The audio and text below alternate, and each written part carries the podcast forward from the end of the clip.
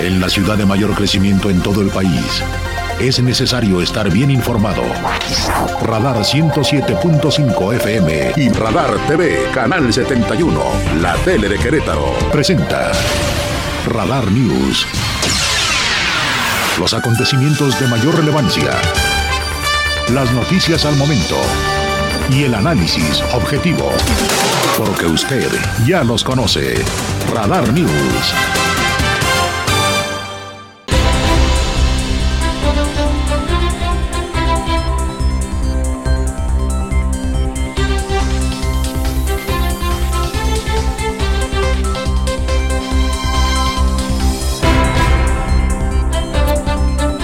¿Cómo están? Muy buenas tardes. Qué gusto saludarle la una y unos cuantos segundos. Estamos en la capital queretana y llegando a todo el centro del país a través de la frecuencia modulada. Gracias a quien nos sigue ahí, 107.5. Saludo a la gente de la tele en el 71 Radar TV. Gracias por estar con nosotros. Ojalá permanezcan hasta las 3 de la tarde en ambas señales, igual en la tele, en Easy, que en la radio. Todo lo que usted debe conocer hoy lo vamos a presentar aquí hasta esa hora. Gracias por su confianza. Son muy, muy amables. ¿Qué trae el día en nuestra primera plana? Pues eh, naturalmente, usted que es una persona enterada y que se informa eh, con nosotros y, y busca estar en primera línea del conocimiento de la actualidad, pues sabe que el caso García Luna es el tema entre los temas en el ámbito eh, nacional y también con un gran impacto en lo local, como no podría ser de otra manera. Ayer, cuando estábamos en pleno programa, al filo de las 2 de la tarde, 2, 2.15 de nuestra emisión de ayer, le dábamos a conocer del fallo que se estaba pronunciando en ese momento por parte del jurado en la Corte de Nueva York. Ya le hemos comentado, será a finales de junio, el día 27, cuando el juez dicte sentencia, después de que resultó culpable de los cinco cargos que enfrentaba el señor García Luna. Y esto trae repercusiones muy importantes y diversas, especialmente en el ámbito político. Salvo su mejor opinión, las cosas se van a transformar de una manera significativa. Entre otras cosas porque, bueno, es claro que en el discurso del presidente de la República y de la Cuarta Transformación, García Luna y la sentencia que se dé en junio y lo que ha determinado el jurado ayer, pues aportan material, pero este masita, ¿no? Como decíamos antes, jugosita, materia prima para que eh, la cuarta transformación de aquí a las próximas elecciones sostenga un discurso contra lo que ellos llaman los conservadores, eh, la oposición panista y hasta priista eh, con el tema de la corrupción, ¿no? Eh, a partir de que naturalmente García Luna, que fue secretario de una administración panista con Felipe Calderón y creció políticamente desde la época de Vicente Fox, pues se convierte en un lastre consumado. Se veía venir que era insostenible la postura de García Luna como una persona eh, ejemplo de rectitud, ¿no? Pero ya con la sentencia, pues olvídese. Como hoy mismo advertía el presidente Felipe Calderón, quien fuera presidente y jefe de García Luna en su momento, eh, en el comunicado que transmite en su cuenta de Twitter en español y luego su versión en inglés. Dice Calderón, ya se está usando esta sentencia para una campaña en mi contra. Pues sí, era cantado, ¿no? ¿Por qué razón? Pues por la que estamos comentando. A ver, como hemos dicho a propósito de otros casos, Si el presidente de la República, en este caso, no sabía, muy malo. Y si sabía, tantito peor. Pero ¿quién le va a creer? De cada 10 mexicanos, ¿cuántos piensan ustedes que le van a creer la versión a Calderón de que no sabía? ¿Qué te parece, Pierro? ¿Nueve? De cada 10 van a decir, claro que sabía. Y si no sabía, pues igual de mal. Es el presidente de México en un régimen presidencialista, en los usos y costumbres de la política mexicana. No, no cabe, pues él no sabía. Y ahora pues dice, es que yo nunca negocié con los malandros, ¿no? En sus palabras. Bueno, pues a ver quién te cree. Eh, si usted eh, seguramente hoy se ha eh, metido a sus redes sociales, se dará cuenta que hay tendencias muy enfocadas hacia Calderón y su participación en aquel sexenio, en la famosa guerra que él declaró contra el crimen organizado y los efectos del juicio a García Luna. Desde ayer se percibió esto, ¿no? Hay hashtags durísimos. Calderón el que sigue, Calderón culpable. Y están circulando como reguero de pólvora, ya le digo, desde la tarde de ayer que se conoció la sentencia. Y de paso, pues ya están jalando a, Fox, ¿no? Porque, bueno, si bien no fue eh, un hombre García Luna tan eh, protagónico o tan protagonista, en los tiempos de Fox, eh, naturalmente que sí, su carrera tuvo ahí un arranque significativo. Y ya después, pues lo que vimos con Felipe Calderón. ¿Qué dijo hoy el presidente? Escuche usted a Andrés Manuel López Obrador, quien considera que este proceso mancha a las administraciones panistas.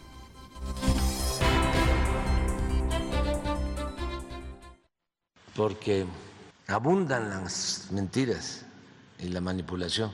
Lo de ayer de García Luna es parte de eso, es una decadencia. ¿Y cómo se enfrenta a una decadencia? Un proceso de degradación progresiva que no solo tiene que ver con lo económico, sino con todos los campos de la vida pública con lo social, con lo político, con lo moral. ¿Cómo se enfrenta? Con una transformación, arrancando de raíz al régimen de corrupción, de injusticias, de complicidades, de privilegios. Y eso, pues, este, es fuerte. Y fue más allá. Y así lo escucharemos, ya le digo, de aquí a la campaña dijo el presidente que es muy probable, en su opinión, que después de que fue declarado culpable García Luna, buscara declararse alcanzar la categoría, la calidad de testigo protegido a cambio de que revele si le informaba o no a Fox y a Calderón sobre los ilícitos que se estaban cometiendo. Todavía hay la posibilidad de que García Luna eh, se declare como testigo. Y yo diría, como presidente de México, por el bien del país, que ojalá y lo haga, a cambio de que informe sobre si recibía órdenes o informaba a los expresidentes, tanto a Fox como a Calderón. A Fox cuando estaba en el AFI y a Calderón cuando era secretario de Seguridad. Y otra cosa también muy importante, que es bueno para México y es bueno también para Estados Unidos. ¿Cuáles eran sus vínculos con las autoridades de Estados Unidos? Porque fue hasta premiado por autoridades de Estados Unidos. Bueno, dijo más cosas sobre este asunto, ya le estaré comentando respecto de ellas. Y finalmente habló del caso Nicaragua, un tema de vergüenza para la comunidad internacional por la reiterada manera en que el dictador suelo de Nicaragua, el señor Daniel Ortega, pisotea, viola los derechos humanos. Eh, había sido muy discreto, por no decir omiso, me parece, el presidente ante los hechos ocurridos en Nicaragua. Y sus defensas han sido muy criticadas en torno a la política de Ortega, en torno a lo que pasó con el destituido presidente de Perú, lo de Cuba, este, ya sabe usted, lo de Venezuela, ni digamos. Bueno, hoy finalmente habló del caso Nicaragua y dice que ya dio instrucciones para que eh, todos aquellos que siendo nicaragüenses perdieron la nacionalidad por un decretazo del señor Ortega puedan tener asilo en México y hasta nacionalidad, si ellos lo desean. Se tardó, pero finalmente hoy habló del asunto, lo vamos a compartir con todos ustedes. En la información local, ¿qué encontramos destacado en la primer plana de esta segunda de Radar News? La Contraloría anuncia que en tres denuncias contra funcionarios del INDEREC en su momento estarían involucrados menores de edad, pero no por acoso u hostigamiento. De esto habla Óscar García González, quien revela que de las cuatro denuncias nuevas que recibieron la semana pasada, en tres hay atletas menores de edad que eh, denunciaron irregularidades, pero nada que tenga que ver con acoso u hostigamiento. Da esta puntualización hoy el Contralor del Estado. Efectivamente, la semana pasada se recibieron cuatro denuncias nuevas. Eh, tres de ellas son de padres de familia porque sus hijos entre eh, atletas eh, fueron, ¿cómo decirlo? Sufrieron algún tipo de maltrato, por así decirlo, por parte de entrenadores con motivo de los propios entrenamientos. Que es decir, pues a lo mejor hubo exceso de entrenamiento, hubo exceso de palabras, hubo exceso de fuerza, en el sentido de que los llevaron al límite por ser atletas de alto rendimiento. A eso quiero referirme. No, ninguno de esos chicos fue afectado de otra manera. Ahí la puntualización. Por cierto, hoy reveló el Contralor que Querétaro por tercer año consecutivo no tiene ninguna observación por parte de la Auditoría Superior de Fiscalización. Se destaca esto, vuelve a ser referente nacional por tener ninguna observación, cero observaciones por parte del ente fiscalizador de la federación. Un asunto relevante que eh, duda cabe.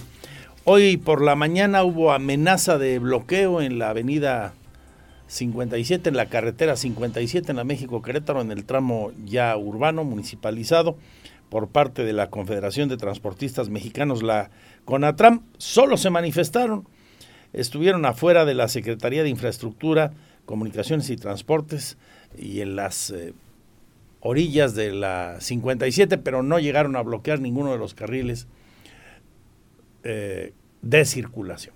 Todo quedó en un amago y en una manifestación sí, pero de estas características.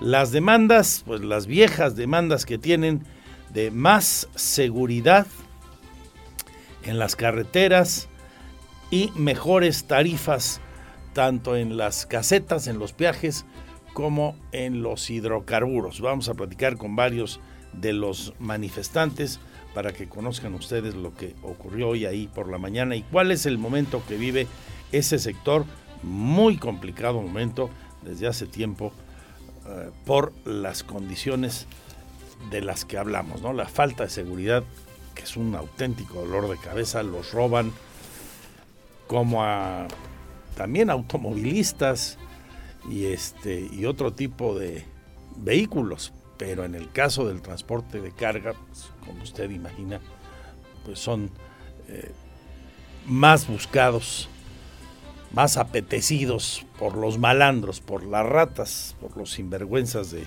dos patas. Vamos a tener la información de los deportes con Víctor Monroy. Hay partidos de Champions hoy, están por comenzar. Dos buenos encuentros. Ayer ya sabe, el Madrid volvió a demostrar que pues es el mandamás en Europa. Iba perdiendo 2-0, ¿se acuerdan? Dejamos el partido 2-2 cuando le cedimos estafeta a Víctor Morroy y a Roberto Sosa Radar Sports y terminaron dándole la vuelta 5-2 en casa del Liverpool. No es cosa menor, un gran momento por el que atraviesa el Madrid. Y buenas noticias para el Chucky Lozano, jugó un muy buen partido el Chucky ayer, ganó su Napoli de visitante en Alemania y además sirvió un pase para gol y fue el jugador del partido. Así que el Chucky bien ayer en el torneo más importante del fútbol eh, mundial a nivel de clubes. Hoy el Inter contra el Porto, italianos contra portugueses, y el Leipzig contra el Manchester City. Son los partidos del día de hoy. También hay fútbol, Cruz Azul contra el Atlas, fútbol de primera división. Cruz Azul que ya sabe nombró al Tuca Ferretti como su nuevo técnico. Todo esto en los deportes. Y Oli Lara con cultura y espectáculos, siempre completa la agenda, siempre bien interesante. En, estos días que, ¿cómo hay actividades en Querétaro? Eh? En el ámbito del teatro, de las exposiciones, en diferentes expresiones culturales. Y no me diga usted en los espectáculos, ¿no?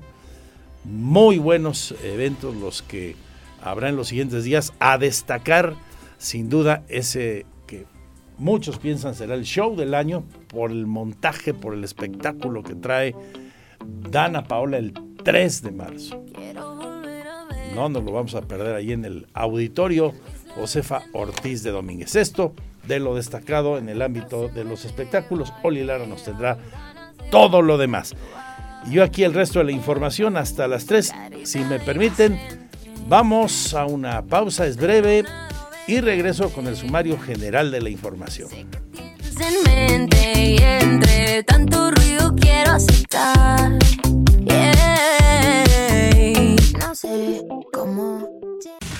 Este es el resumen, lo más importante del día en Radar News.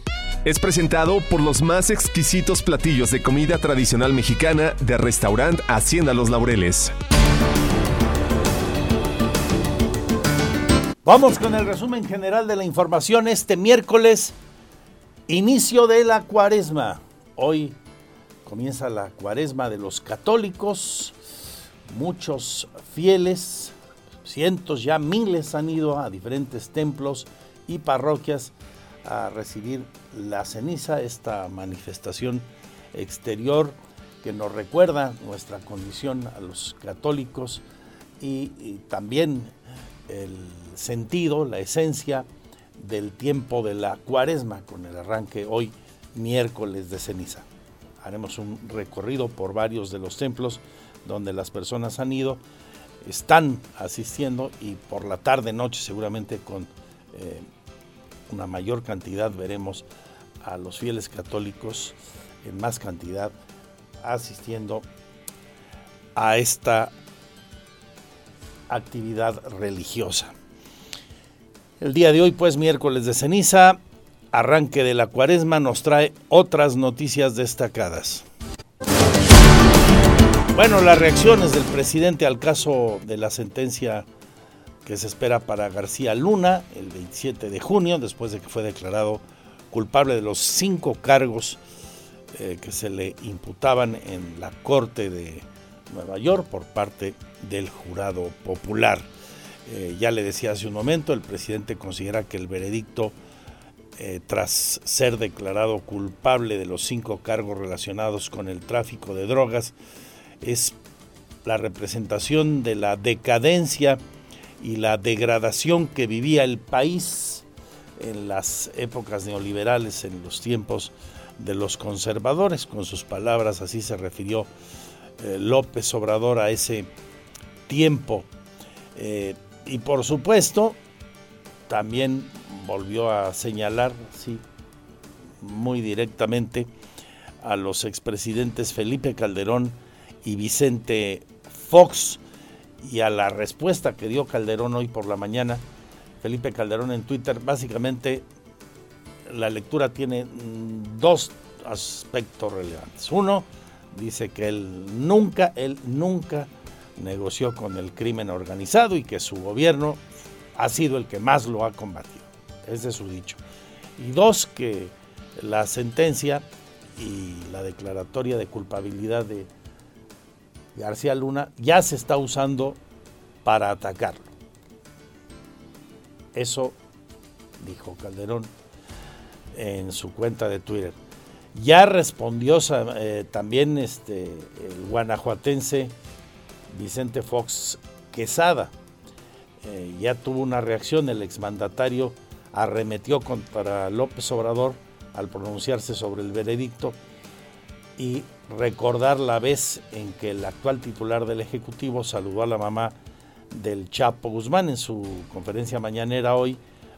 López Obrador habla de Fox, habla de Calderón y bueno, estos eh, ya respondieron. Se tardó más el guanajuatense, pero con sus palabras que no suelen ser muy directas, eh, de repente no tiene la mejor sintaxis, pero bueno, si es frontal.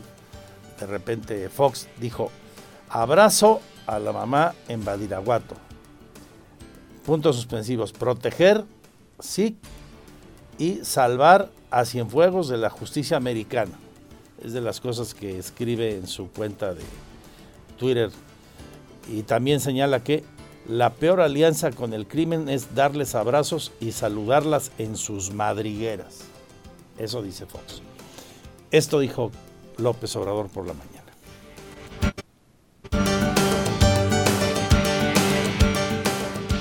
Porque abundan las mentiras y la manipulación. Lo de ayer de García Luna es parte de eso. Es una decadencia. ¿Y cómo se enfrenta a una decadencia? Un proceso de degradación progresiva que no solo tiene que ver con lo económico, sino con todos los campos de la vida pública con lo social, con lo político, con lo moral. ¿Cómo se enfrenta? Con una transformación, arrancando de raíz al régimen de corrupción, de injusticias, de complicidades, de privilegios. Y eso, pues, este, es fuerte. Entonces, lo que responde ayer Felipe Calderón no tiene nada que ver con el tema en cuestión. Se va por la tangente, se va por lo que ya sabemos dijo que él enfrentó con toda la fuerza a la delincuencia. Eso es lo que ha sostenido siempre y es lo que llevó a declarar la guerra contra el narcotráfico. Es realmente lamentable el que se tenga el cinismo de defender eso y llamarle a eso valentía. Bueno, pero eso, como dije, ya lo sabemos y no solo es eh, privativo de Calderón, Así piensan los conservadores, los que van a estar aquí el domingo, los que sí, los que sostuvieron el que haya sido como haya sido. Esa es una. Pero aquí el fondo del asunto es lo que se omite, es cuál es la explicación que le vas a dar al pueblo de México sobre el por qué nombraste a García Luna. Y lo que va a dar este asunto, ¿eh? De aquí a las elecciones, prepárense. Eh, ahora sí que en términos futboleros se la pusieron algunos de pechito, de pechito al presidente y a la 4T, porque como reflexionábamos hace un rato, a ver, ¿quién le va a creer a Calderón que siendo el presidente de México no sabía lo que hacía, al menos no sabía lo que hacía García Luna? Pues francamente, uno de diez, ¿no? Y a lo mejor es de su familia porque si no sabía, tan malo como el que sí supiera. Y el costo que esto ha tenido y que en lo político va a seguir teniendo.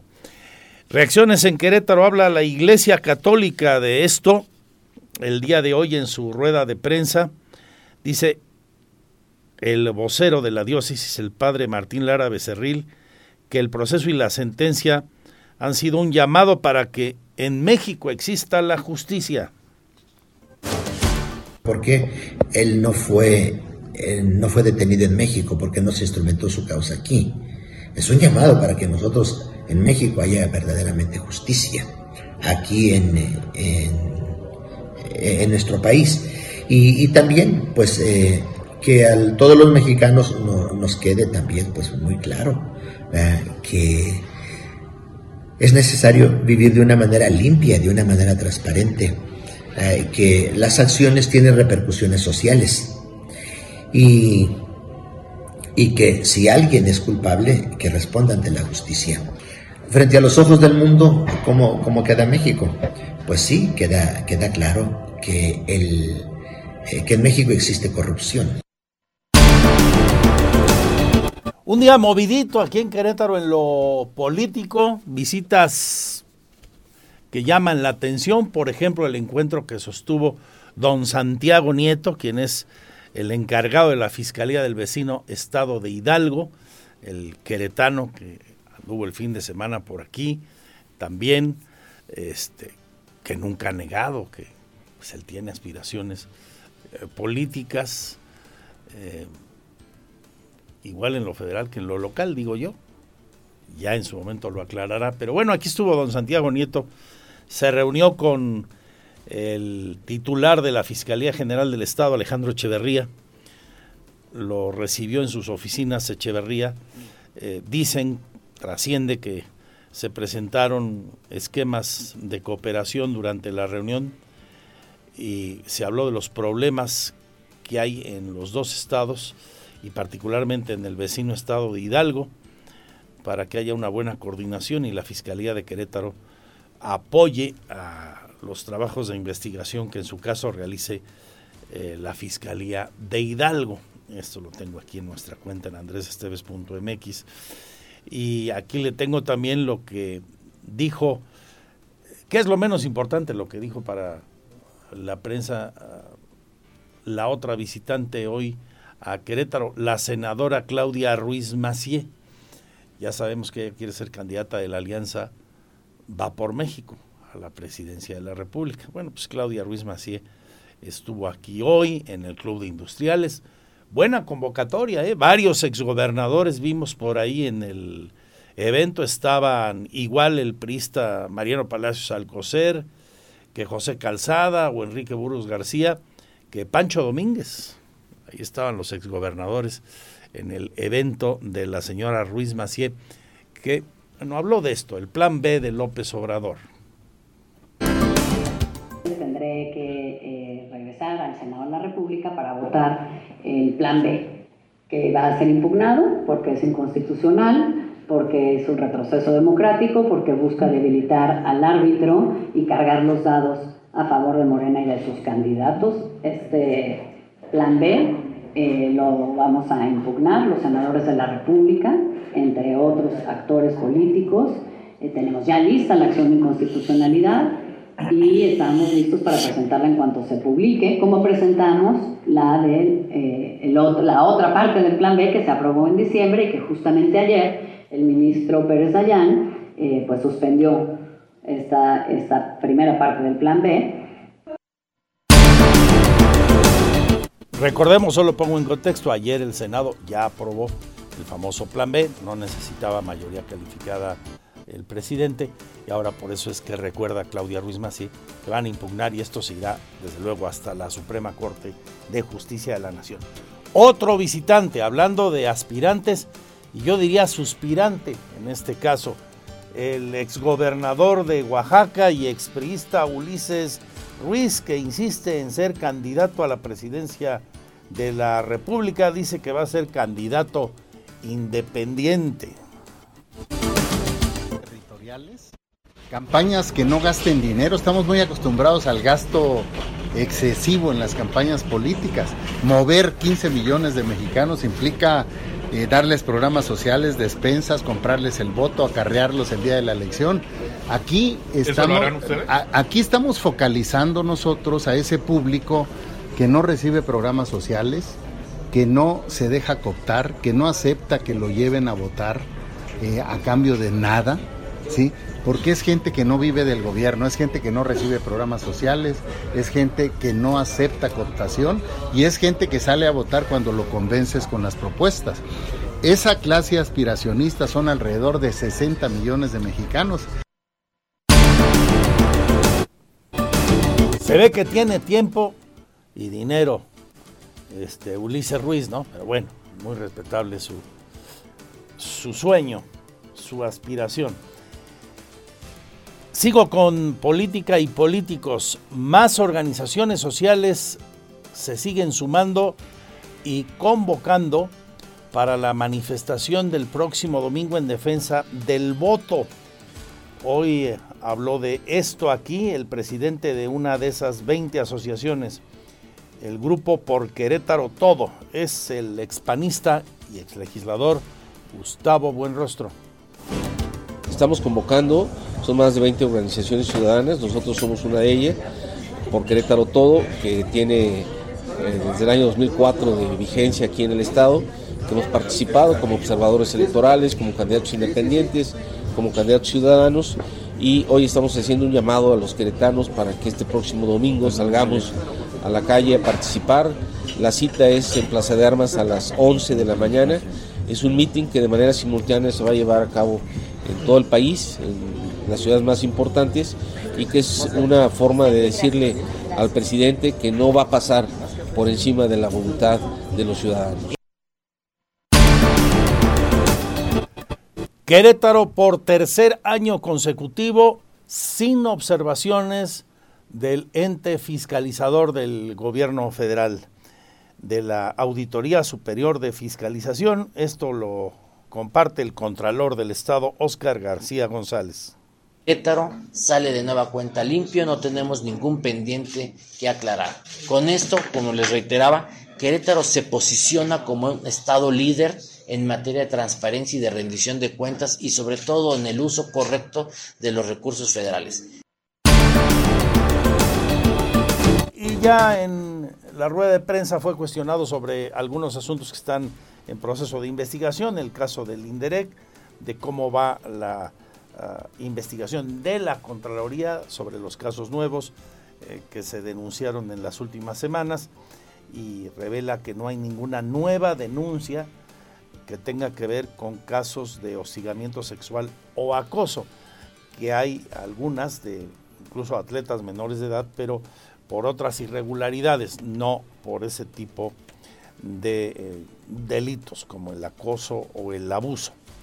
Lo vamos a comentar con el propio Oscar eh, García González, Contralor. Y también habló de la empresa Soluintec, ¿se acuerdan?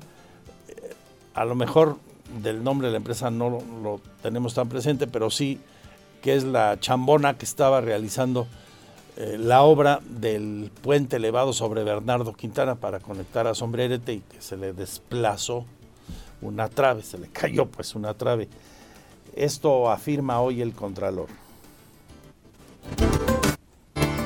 Este, ya me pasaron el proyecto de resolución, la estamos revisando, entonces yo espero que próximamente les demos el resultado también de esta. no puedo adelantarte el sentido, eh, créeme que en próximas fechas también les estaré llamando porque ese es un tema del que sé que ustedes están muy atentos y mi obligación es dárselas a conocer. Entonces, inmediatamente que ya apruebe el proyecto de resolución, se las pasamos.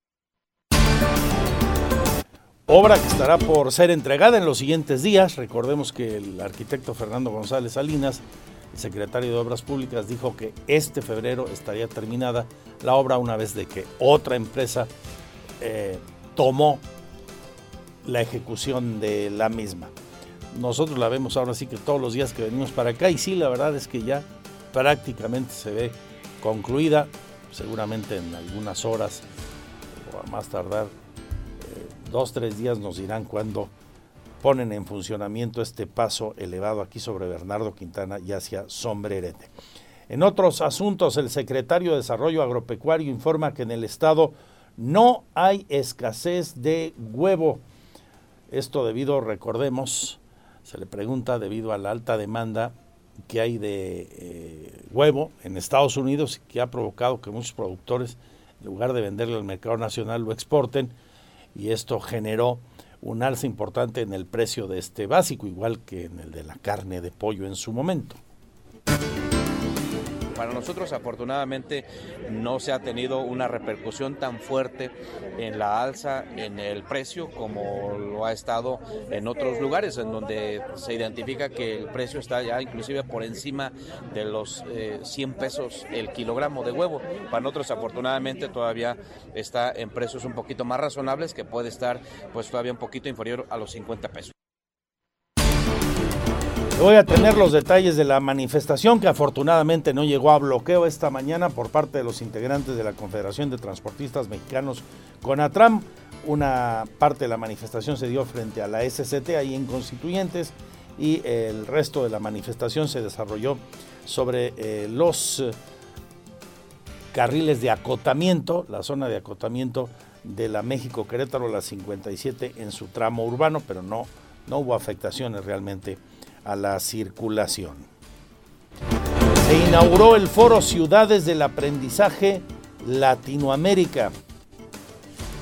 Se desarrolla aquí desde hoy y hasta el 24. Participan más de 40 ciudades de Latinoamérica invitadas y también algunas de Europa y Asia fueron invitadas a este encuentro de latinoamericanos. Luis Bernardo Nava, el presidente municipal de Querétaro, habló de los retos que tienen estas ciudades, que tenemos estas ciudades y sus habitantes.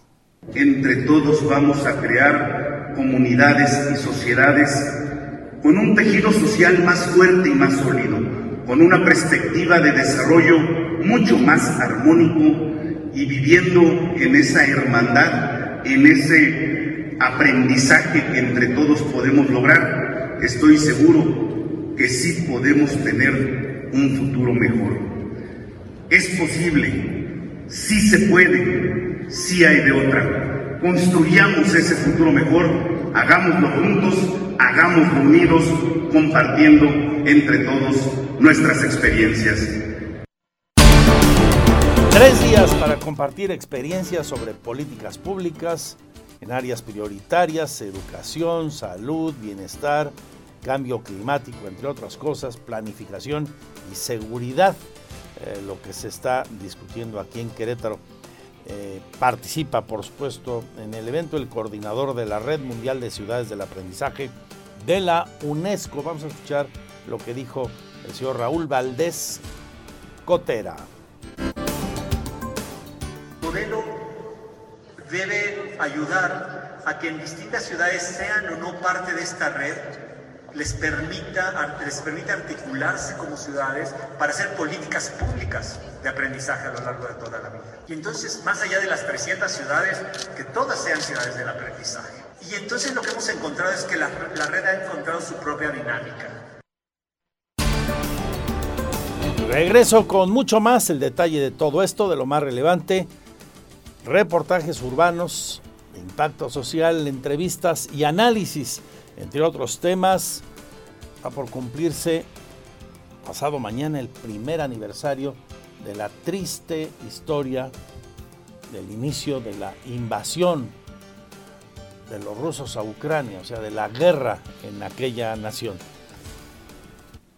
Le recuerdo mi Twitter, arroba Andrés Gracias por su confianza.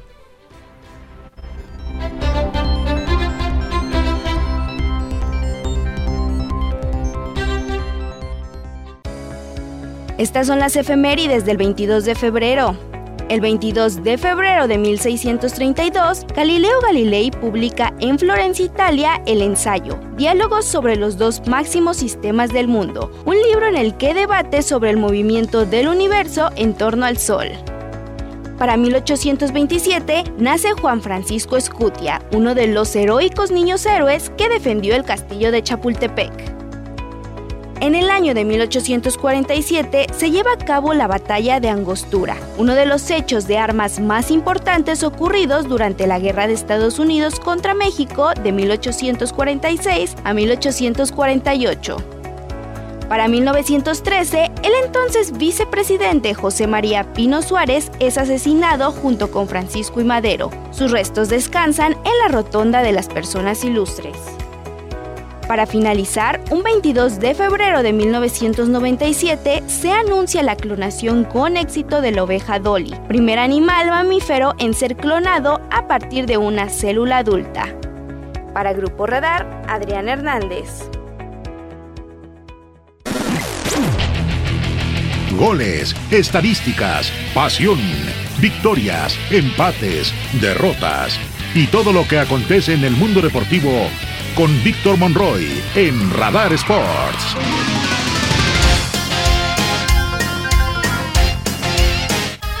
Dos de la tarde con siete minutos. ¿Qué tal? ¿Cómo les va? Bienvenidos a la información de los deportes. Ricardo Tuca Ferretti se va a convertir el día de hoy en nuevo entrenador de la máquina celeste de Cruz Azul, ya que se espera que alrededor, pues de antes de la comida más o menos, pues o en la tardecita, se firme su contrato como estratega cementero.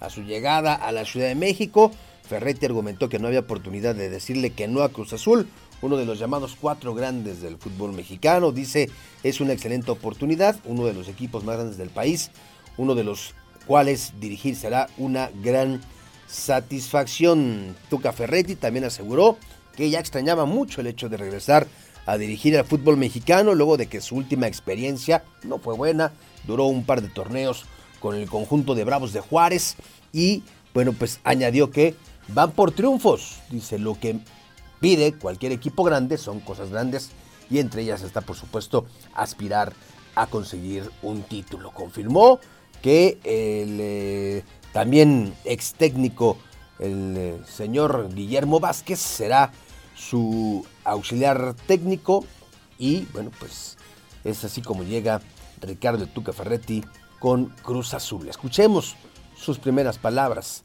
a la llegada a la Ciudad de México procedente de Monterrey. Muy contento, muy emocionado, digamos, y con la confianza de poder hacer un buen trabajo para que la afición quede realmente satisfecha. ¿Qué significa para usted esta oportunidad de llegar a Cruz Azul? Pues es una excelente oportunidad. Sea, dirigió uno de los equipos más grandes del país, como Cruz Azul, uno de los cuatro grandes. Entonces, pues es una gran satisfacción. ¿Qué te pide la directiva? Pues que triunfe el equipo, que el equipo triunfe y que salga a dar satisfacción a toda la gente, a toda la afición de Cruz Azul. En un equipo grande siempre te piden lo máximo y naturalmente equipo grande siempre está aspirando a ser campeón. Partido pendiente por la séptima jornada del clausura 2023 que finalmente van a disputar Cruz Azul y Atlas. Desde el Coloso de Santa Úrsula, la máquina cortó su racha de derrotas consecutivas con el triunfo en casa del Puebla y busca el triunfo ahora en el Estadio Azteca para seguir separándose de los últimos puestos de la clasificación, mientras que los rojinegros no conocen la victoria desde la jornada número 2 del campeonato y quieren dar la sorpresa en calidad de visitantes. Ahora este partido que se jugará en el Estadio Azteca se estará llevando a cabo a partir de las 8 de la noche con 5 minutos tiempo del centro de México. Así que Cruz Azul, bueno, pues hoy, hoy tendrá, tendrá la oportunidad de eh, empezar a ganar en casa en el Estadio Azteca y bueno, pues ¿por qué no? algunos, aunque ya no esté, aunque no esté dirigiendo todavía, buscarán sin duda tratar de llenarle, como dicen, el ojo a Ricardo El Tuca Ferretti. En el fútbol internacional, hoy concluye los partidos de ida de los octavos de final de la Champions League, dos partidos que ya comenzaron, el Leipzig en contra del Manchester City, el equipo alemán está recibiendo al equipo inglés, minuto 11, 0 por 0 todavía el marcador, en tanto que el Inter también está jugando en eh, este partido 0-0 el marcador ante el Porto, también a los primeros minutos de actividad. En más información, hablemos del abierto mexicano de tenis y es que se anuncia una de las eh, primeras bajas, esperemos que no sean más, el, el griego Stefano Tsitsipas causó baja de la edición número 30 del Abierto Mexicano de Tenis 2023 debido a una lesión en el hombro, confirmó la organización del evento. En la cuenta oficial del Abierto Mexicano publicaron rápida recuperación. Estefano Tsitsipas, te vamos a extrañar. Y bueno, pues el tenista de 24 años publicó en sus redes sociales que pues eh, anunciaba, confirmaba su retirada pues debido a su lesión. Dice, aunque este contratiempo es decepcionante, estoy eligiendo centrarme en lo positivo y usar ese tiempo para descansar. Bueno, pues ni hablar, ¿no? La baja de un eh, elemento importante es el número 3 del mundo, uno de los cinco jugadores top 10 que estarán presentes. Oiga, hoy a las 3 de la tarde, Roberto Sosa Calderón y un servidor le estaremos platicando, por supuesto, de la actualidad del ámbito de los deportes. Hablaremos de lucha libre también. Se viene una función de aniversario de la Arena Querétaro. Cartelazo, ya le platicaré de quién se trata. Tendremos aquí un par de exponentes, un par de gladiadores. Hablaremos también con la nueva titular del Instituto del Deporte y la Recreación, la eh, ex taekwondoín, que este, ahora está asumiendo este el nuevo puesto, Iridia Salazar, tendremos una conversación con ella. Así que ya lo sabe, al final es la segunda emisión de Radar News. Gracias, buenas tardes. Porque siempre estamos cerca de ti. Síguenos en nuestras redes sociales. En Facebook, Radar News Querétaro. En Instagram, arroba Radar News 1075 FM. En Twitter, arroba Radar News 1075. Radar.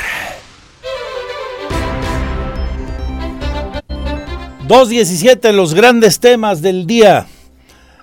Las reacciones en torno al caso García Luna, que le digo van a dar para mucho y mucho de aquí a las elecciones, para el discurso del presidente y de la llamada 4T y sus aliados, el veredicto de ayer del jurado y la sentencia que vendrá el 27 de junio, sin duda se van a convertir en material por demás atractivo, porque muchos de sus opositores, no todos, pero muchos de ellos, tienen algún tipo de relación con el caso. Sencillamente por la razón elemental de que García Luna trabajó con dos administraciones panistas, de forma sobresaliente con Felipe Calderón, donde llegó a ser su secretario de Seguridad Ciudadana. Este Calderón ha tratado de deslindarse. Hoy eh, vuelve a publicar en su cuenta de Twitter sus argumentos de que él no negoció con el crimen, de que es el presidente que más combatió al crimen organizado y al narcotráfico y de que este juicio lo están usando en su contra como una campaña de desprestigio.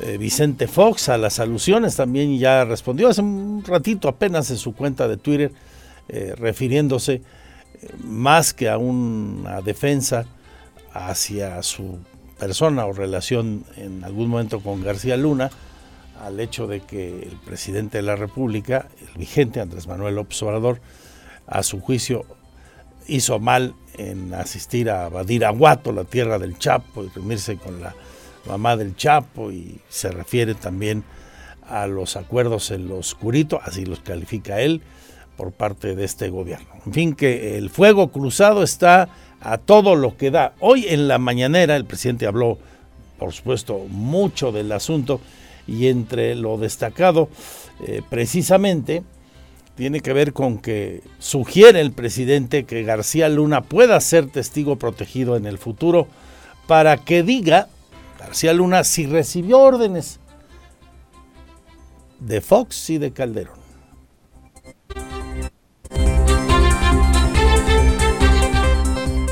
Entonces, lo que responde ayer Felipe Calderón no tiene nada que ver con el tema en cuestión. Se va por la tangente, se va por lo que ya sabemos. Dijo que él enfrentó con toda la fuerza a la delincuencia. Eso es lo que ha sostenido siempre y es lo que llevó a declarar la guerra contra el narcotráfico. Es realmente lamentable el que se tenga el cinismo de defender eso y llamarle a eso valentía. Bueno, pero eso, como dije, ya lo sabemos y no solo es privativo de Calderón. Así piensan los conservadores, los que van a estar aquí el domingo. Los que, sí, los que sostuvieron el que haya sido como haya sido. Esa es una. Pero aquí el fondo del asunto es lo que se omite, es cuál es la explicación que le vas a dar al pueblo de México sobre el por qué nombraste a García Luna. Sobre este asunto, reacciones hoy, por ejemplo, aquí de la Iglesia Católica, que vincula este juicio a lo que le parece evidente, el problema serio de corrupción que padecemos desde hace mucho. Proceso y sentencia de Genaro García Luna es un llamado para que en México exista justicia. Tras lamentar el vocero de la diócesis de Querétaro, Monseñor Martín Árabe Cerril, que la detención, el juicio y la sentencia de Genaro García Luna se realizara en otro país, dijo es un llamado para que en México exista justicia verdadera. Porque él no fue, él no fue detenido en México, porque no se instrumentó su causa aquí.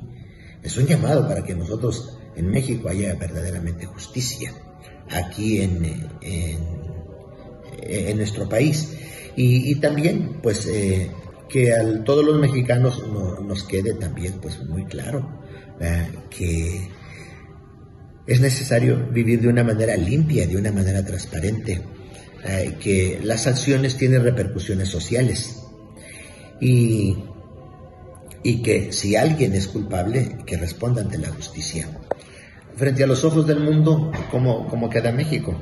Pues sí, queda, queda claro que, el, eh, que en México existe corrupción. El resultado del juicio de Genaro García Luna, dijo el representante de la iglesia en Querétaro, es una muestra de que en México existe corrupción. Es, dijo ahora, la oportunidad de erradicar esta práctica en los gobiernos y todo aquel que tenga responsabilidad sea sentenciado. Para Grupo Radar, Iván González.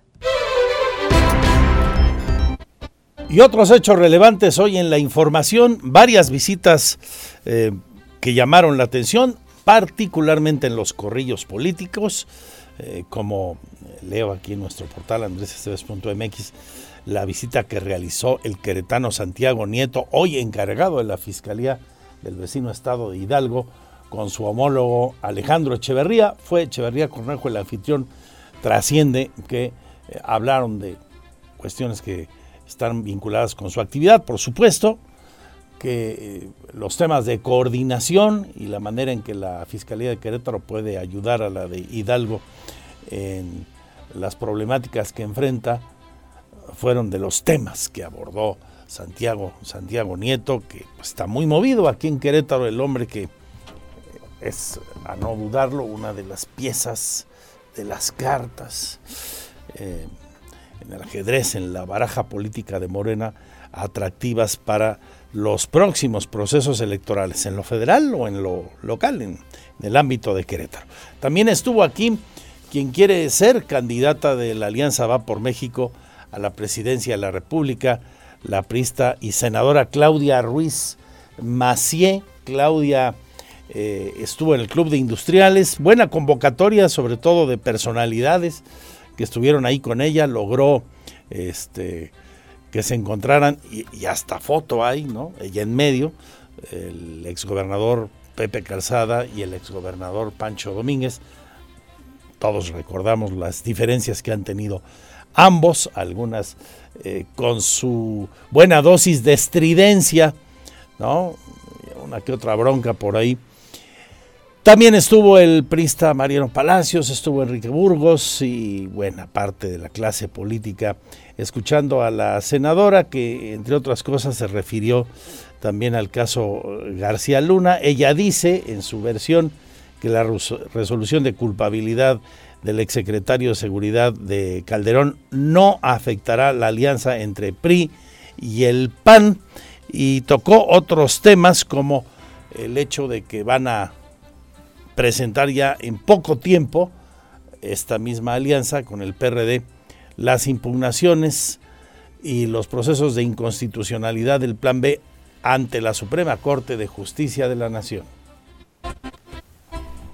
La senadora Claudia Ruiz Macié adelantó que la oposición impugnará el plan B del presidente Andrés Manuel López Obrador y de la bancada de Morena. Advirtió que en cuanto se publique presentarán la acción de constitucionalidad. Dijo que los integrantes de la oposición en el Senado tienen confianza en que el Poder Judicial determinará que este plan B es inconstitucional. Tendré que eh, regresar al Senado de la República para votar el plan B, que va a ser impugnado porque es inconstitucional porque es un retroceso democrático, porque busca debilitar al árbitro y cargar los dados a favor de Morena y de sus candidatos. Este plan B eh, lo vamos a impugnar los senadores de la República, entre otros actores políticos.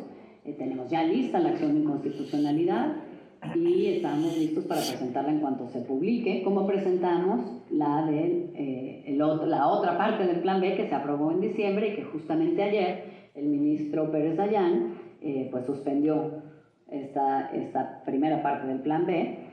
Durante la gira de trabajo que realizó por Querétaro, Claudia Ruiz Macié reconoció que tiene la aspiración de encabezar un proyecto incluyente, plural y ciudadano para reconciliar a un país que se encuentra confrontado con una alianza de partidos. También sostuvo una reunión con los gobernadores priistas de Querétaro como José Calzada Rovirosa, Enrique Burgos y Mariano Palacios Sarcoser y con el panista Francisco Domínguez. Para Grupo Radar, Alejandro Payán. Y de aspirantes y suspirantes, como le decía al arrancar, también estuvo en Querétaro el exgobernador de Oaxaca, expriista Ulises Ruiz, que va a volver a intentar ser candidato a la presidencia de la República. Y bueno, habló de los grandes asuntos hoy del país. Dice que va a seguir teniendo reuniones en Querétaro, difundiendo su propuesta. Quiere ser candidato independiente. ¿Es usted católico?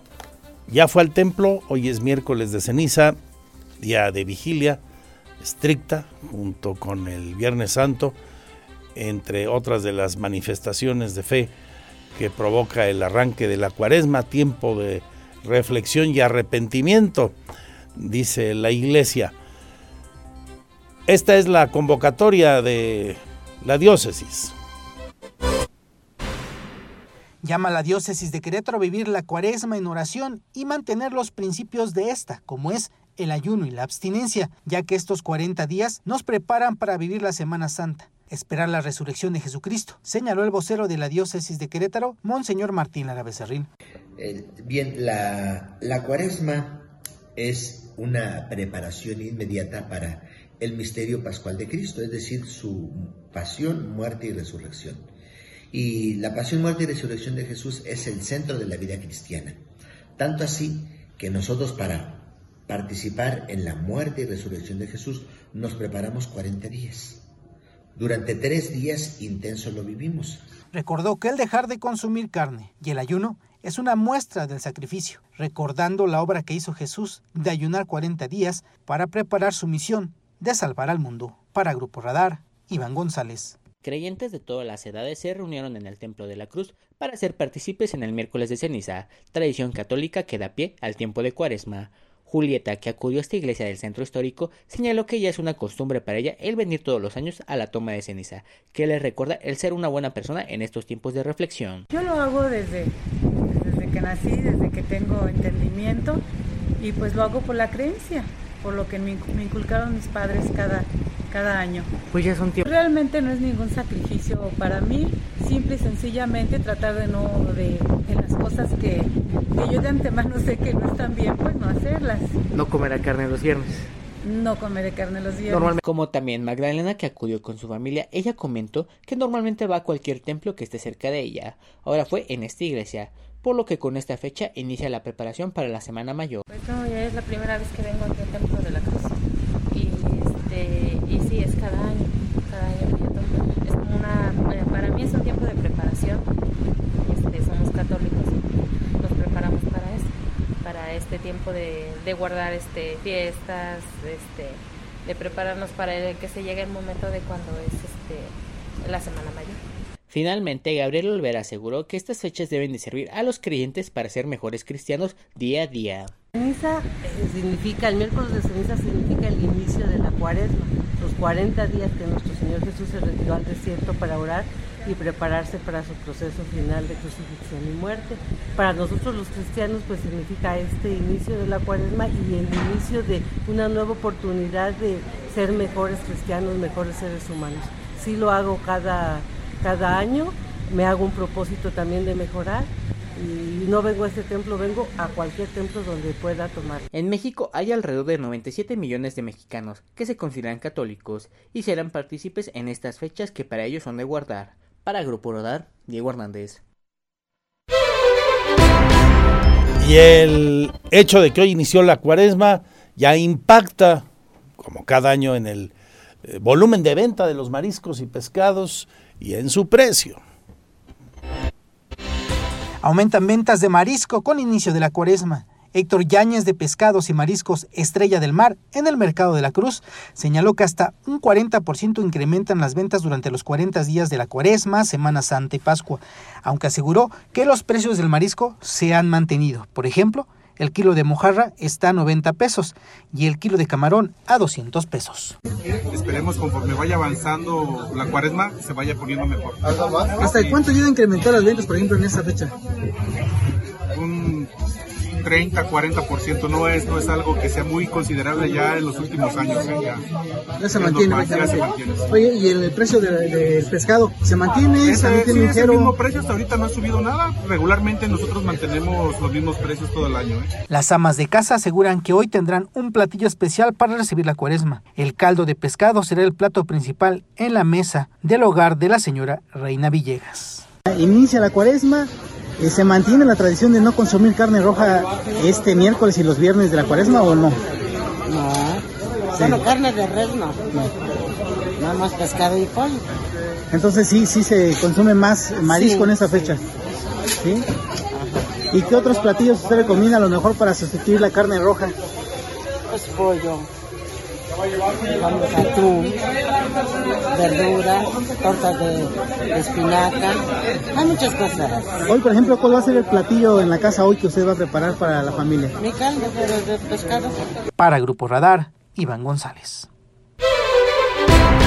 Tengo mucha, mucha más información. Quédese con nosotros hasta las 3 de la tarde. Le platico de la manifestación hoy de los transportistas sobre la autopista México-Querétaro y frente a la SCT ahí por constituyentes. Entre otras cosas, lo mejor su compañía. Mi Twitter, arroba Andrés Esteves MX. Porque siempre estamos cerca de ti.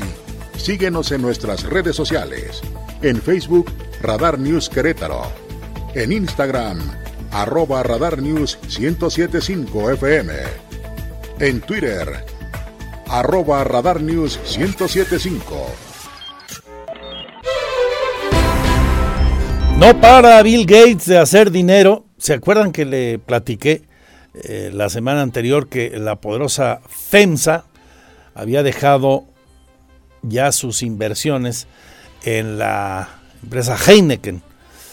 Eh, le quedaba un porcentaje de participación en Heineken, que es quien compró la mayoría de las acciones de Cuauhtémoc Moctezuma, como en su momento un grupo cervecero belga compró la cervecería Modelo. Total que las marcas líderes mexicanas pues ya no son de mexicanos desde hace tiempo, era FEMSA el único socio minoritario que quedaba.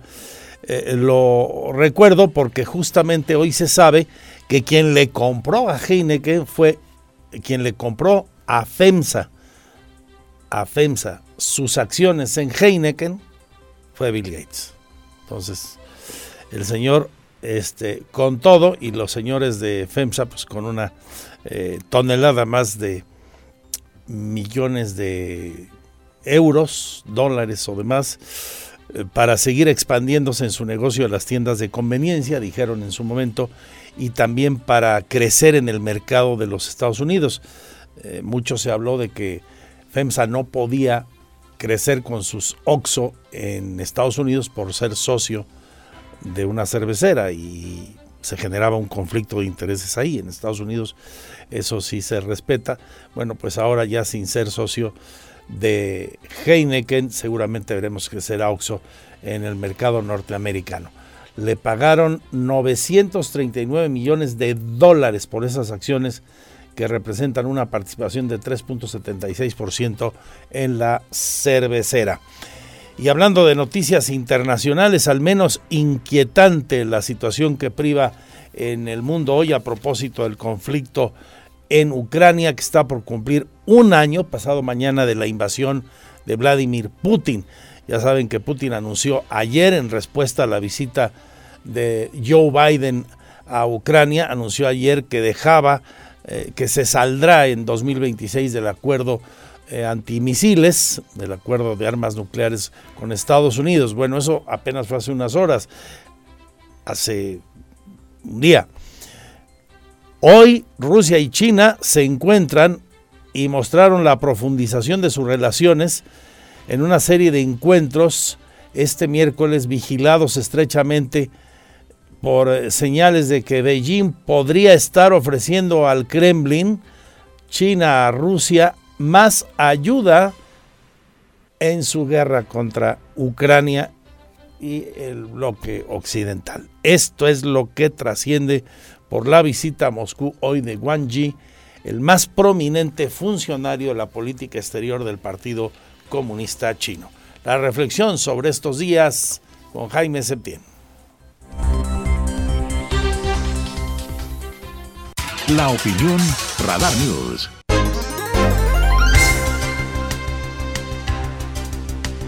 A un par de días que se cumpla el primer aniversario, el primer año de la guerra en Ucrania emprendida por Vladimir Putin, según esto con objetivos que tienen que ver con la seguridad interior de, de Rusia y recuperar los territorios que tenía a su cargo la Unión Soviética después de la Segunda Guerra Mundial y a través de pactos espurios y de toda una estrategia militar dirigida por Joseph Stalin. Eh, ahora Vladimir Putin ha dado un um, discurso a la nación rusa, un discurso muy a la medida de los antiguos regímenes soviéticos de casi dos horas de duración, en el cual eh, ha dicho, pues eh, repetidas veces, su viejo argumento de que es Occidente el que inició la guerra en Ucrania. Este argumento me recuerda al bravucón del patio de la escuela que golpeaba al más débil o al que tenía al lado porque lo había mirado feo o porque pensaba que lo había mirado feo o porque tenía la necesidad de que alguien lo mirara feo para reafirmar su falsa identidad mediante la violencia.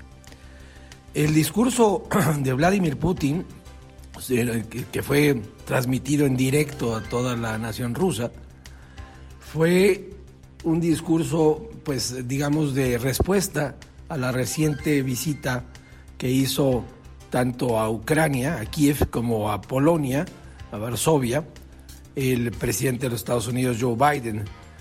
Y al mismo tiempo eh, recalcó una de las cosas que me parece más peligrosas de todo este asunto, que Rusia se retiraba del acuerdo de control de armas nucleares, el START nuevo, o el nuevo START, que limitaba es un decir, limitaba a 1.100 cabezas nucleares de largo alcance a los gobiernos de Rusia y de Estados Unidos.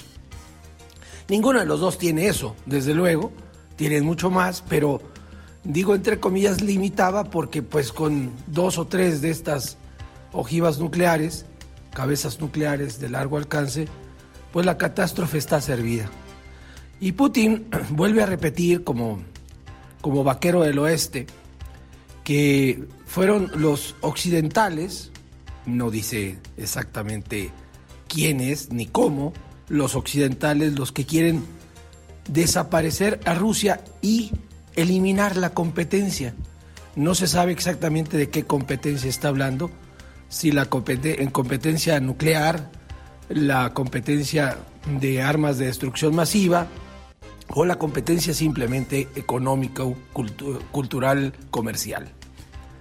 En fin, eh, realmente un discurso fuera de tono, o más bien dentro del tono eh, soviético, y ahora redimido por Vladimir Putin, que piensa como si estuviera en la silla del zar en el siglo XIX. Y pues eh, el problema no es, no es Putin, el problema no son los millones de seres humanos en Rusia que están eh, siendo movilizados o, o atemorizados para ir a la guerra, o los miles, quizá ya unas decenas de miles de personas que han muerto, entre ellos muchos niños y muchos ancianos y mujeres, en, eh, en Ucrania. El problema es ese estar pasando la delgada línea roja que suscita eh, la, cuestión de la amenaza de las armas nucleares. Por otro lado, Pyongyang, pues, la capital de Corea del Norte, con el dictador de Corea del Norte, pues también está usando el gallinero, ¿no? Mandando misiles de, de mediano alcance a caer cerca de islas japonesas o pues, estar siempre cocoreando, como decíamos de pequeños, cocoreando a Corea del Sur. Y en este tablero internacional, bueno, pues se mueve el señor Joe Biden, que obviamente está buscando eh, la nominación para la reelección, aunque eh, va a tener 82 años en el momento de las elecciones de Estados Unidos.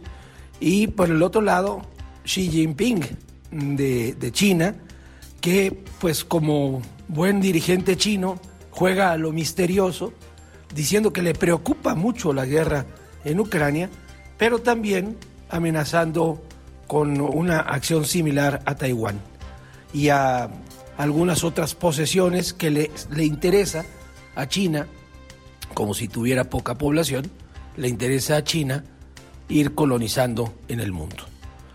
En fin, un tablero bien complicado que a dos días de cumplirse el primer año de la invasión eh, rusa, de la invasión de Vladimir Putin a Ucrania, y con la certeza de que Ucrania no se ha doblado, estamos entrando en una situación muy oscura para el mundo, que cualquier loco, y hay varios en, varios países de este planeta, y que tienen desde luego eh, capacidad nuclear, cualquier loco puede algún día de desvarío apretar el famoso botón rojo y hacernos volar en pedazos a toda la humanidad.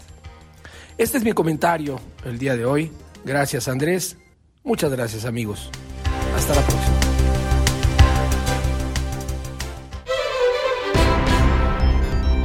Siete minutos y serán las tres. Vámonos con las del estribo.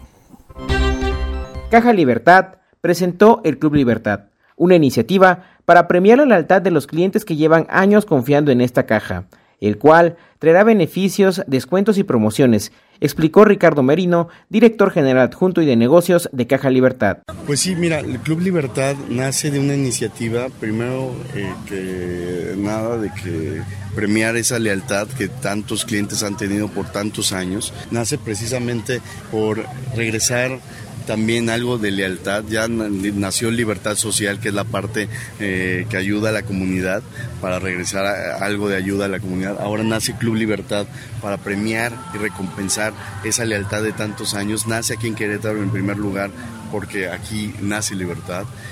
Pero este Club Libertad va mucho más allá. Queremos extender no solo un programa de beneficios, programa de lealtad, de descuentos, de promociones, sino que también queremos extenderlo un poco más, un poco más con esa visión de tranquilidad. Queremos darle tranquilidad a nuestros clientes y no solo una tranquilidad financiera. Explicó que los clientes de Libertad se pueden acercar a solicitar una membresía del Club Libertad, donde se otorga una tarjeta de beneficios a través de un código QR, donde ofrece servicios, descuentos, wellness para fomentar la salud física, emocional, además de una mejor salud financiera de los clientes. Para Grupo Radar, Alejandro Payán. Y ya está aquí el más potente programa de la radio deportiva Radar Sports. Tablas entre Inter y Porto en la Champions y el City le está ganando de visitante 1-0 al Leipzig. Juegos de Champions, mucho más del deporte, una entrevista exclusiva más con la nueva titular del Inderec. Aquí la teníamos ayer. Hoy, en vivo, amplia entrevista con ella en Radar Sports. Víctor Morroy y Roberto Sosa. Salud y suerte. Adiós, adiós. Mi Twitter, arroba Andrés Esteves MX. Ahora está usted bien informado. Radar News. Los acontecimientos de mayor relevancia. Las noticias al momento. Y el análisis objetivo. Escúchalo por el 107.5 FM Radar. Y velo por Radar TV Canal 71. La tele de Querétaro. Usted ya los conoce. Radar 107.5 FM. Lo esperamos en nuestra próxima emisión.